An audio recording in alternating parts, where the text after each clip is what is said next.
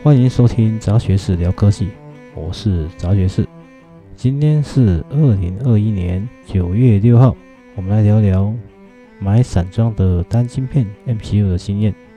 最近新闻一直在谈车用单晶片狂涨，这个对于我这种小小的数量用户影响不大，手上还有一些库存，也没有用到车用单晶片。这样的情况，我们来谈谈我在买散装单晶片时遇到的问题。从狂涨的车用单晶片新闻，我去查了几个我常购买的网站价格，常用的 MCU 大约是涨一点，散货单价有些涨了十几块新台币。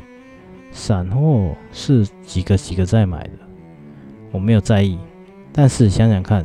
大厂都是几千几万个数量在买，当然这些价格会影响很大。车用与家用或商用的不同的在于规格。一般工作温度为例，一般而言，家用或商用的规格在零度 C 与八十五度 C 为范围。汽车用等级要在负四度 C 到一百二十度 C 为范围，两者的差异就非常的大，而且车用的电子元件需要经过国际汽车电子协会 AEC 车规认证，这个是一般家用或商用芯片所不需要的事。既然是这样，为什么一般的单晶片的也涨价？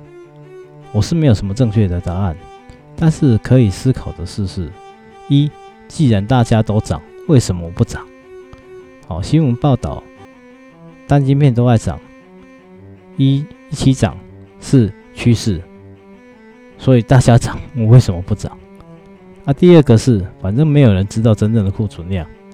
好，这里指真正的库存量是指成品或半成品的生产者与销售商的库存量，当然要涨。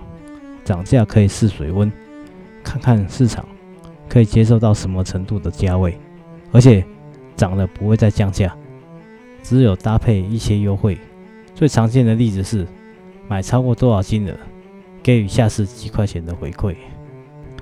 当然，这个危机也是转机。我比较常用的几个单晶片，像 TI 的 MSP 四三零 G2 系列，型号及包装规格都会略有不同。要为了凑齐到免运费的门槛，可以试试买不同的型号，久久买一次。散装的价格也还好，即使是有涨价，一般不会特别去注意，反而运费及关税才是有感觉的事。这是我觉得最大的问题。运费大部分的网站只要购买超过一定的金额，就可以免运费。如果向原厂买，则可以选的只有晶片；而向不同的电子元件网站购买，可以买到不同的电子零件，像 SMT 的电阻、电容。可是两者还是会有些价价差，有的网站贵，有的网站便宜，可以略为比较。哦，想到免运费时，这时候朋友就很重要。如果在缺几个的情况之下，可以相互借一下。然后看看集中购买，再来还，或者是大家谈一下，基本上门槛都还算容易达到。可是朋友在天南地北，有时候变成寄送的运费积少成多，就是一个大问题。而且关税目前是一个负担，课税两三百块新台币，林林总总加起来也是很可观。那、目前是还有一些库存可以混搭的使用，还没有影响到平常做兴趣的作业。为了运费外，在选购上，许多网站对一定的数量还有一些不同的折扣。当然，买整卷或整条的折扣是最多，一卷的数量大概是一千个，有些是三五百个，这要看这个晶片大小而论。而一条的 DIP 包包装的 IC 弹性就比较大，有五十，有二十个一条，例如，单次买散装超过十个以上，会有一点点的价格优惠。许多网站上面的优惠折扣是以十个、五十个、一百个、五百个、一千个数量分别会有不同的价格。我大部分在评估使用量以及折扣的情形下，会选择一次买十个以上，尽量避免买很零散的数量。如果只差一个或两个，我就会就近去接接看，或者拆以前的半成品。我都尽可能以五个或十个为一个购买基数，一方面好数，一方面想点折扣。这一波的改变，说未来的价格，这个实在是说不定。我觉得可以利用这一波来规划或改变使用晶片的包装，或者是制作一点有用的电路板，自制一些简单的开发板，像 QFN。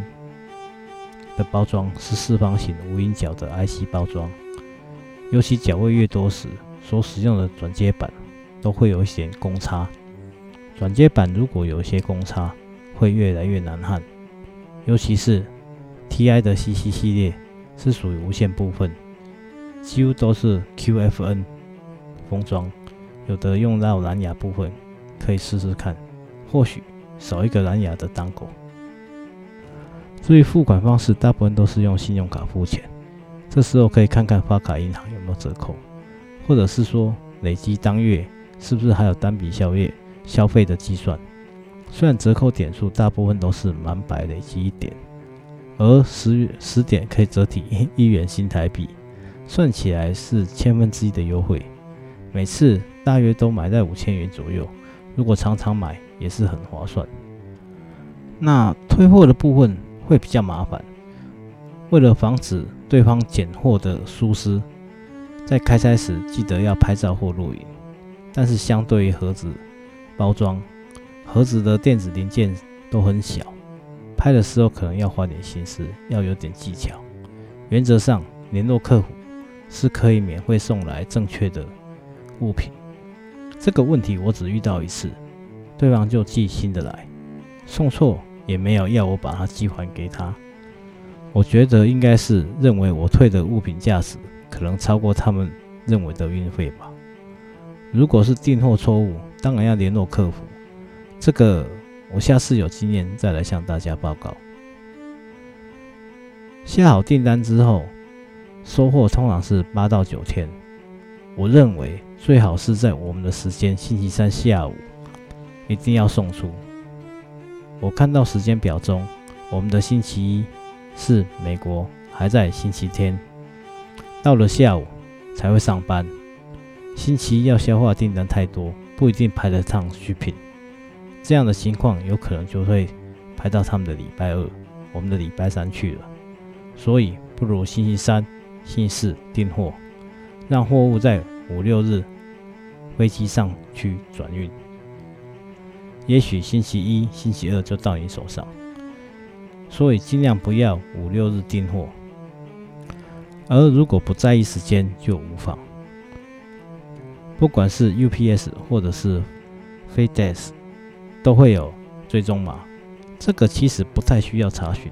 目前货物流程，有些流程都跑完了，上完飞机才会更新。只有货到之前。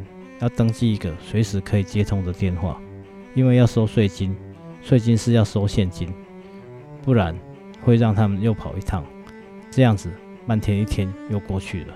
虽然不是急用，但是早一步拿到总是开心。好的，这个就是以上我大致上购买 MCU 的经经验，或许你可以从不同网站体验不同的经验。上次我买半成品已经有一段时间了。目前许多的半成品都做得非常的好，品质也不错。下次来慢慢看，再与大家分享。我是杂学士，Have a nice day，谢谢收听。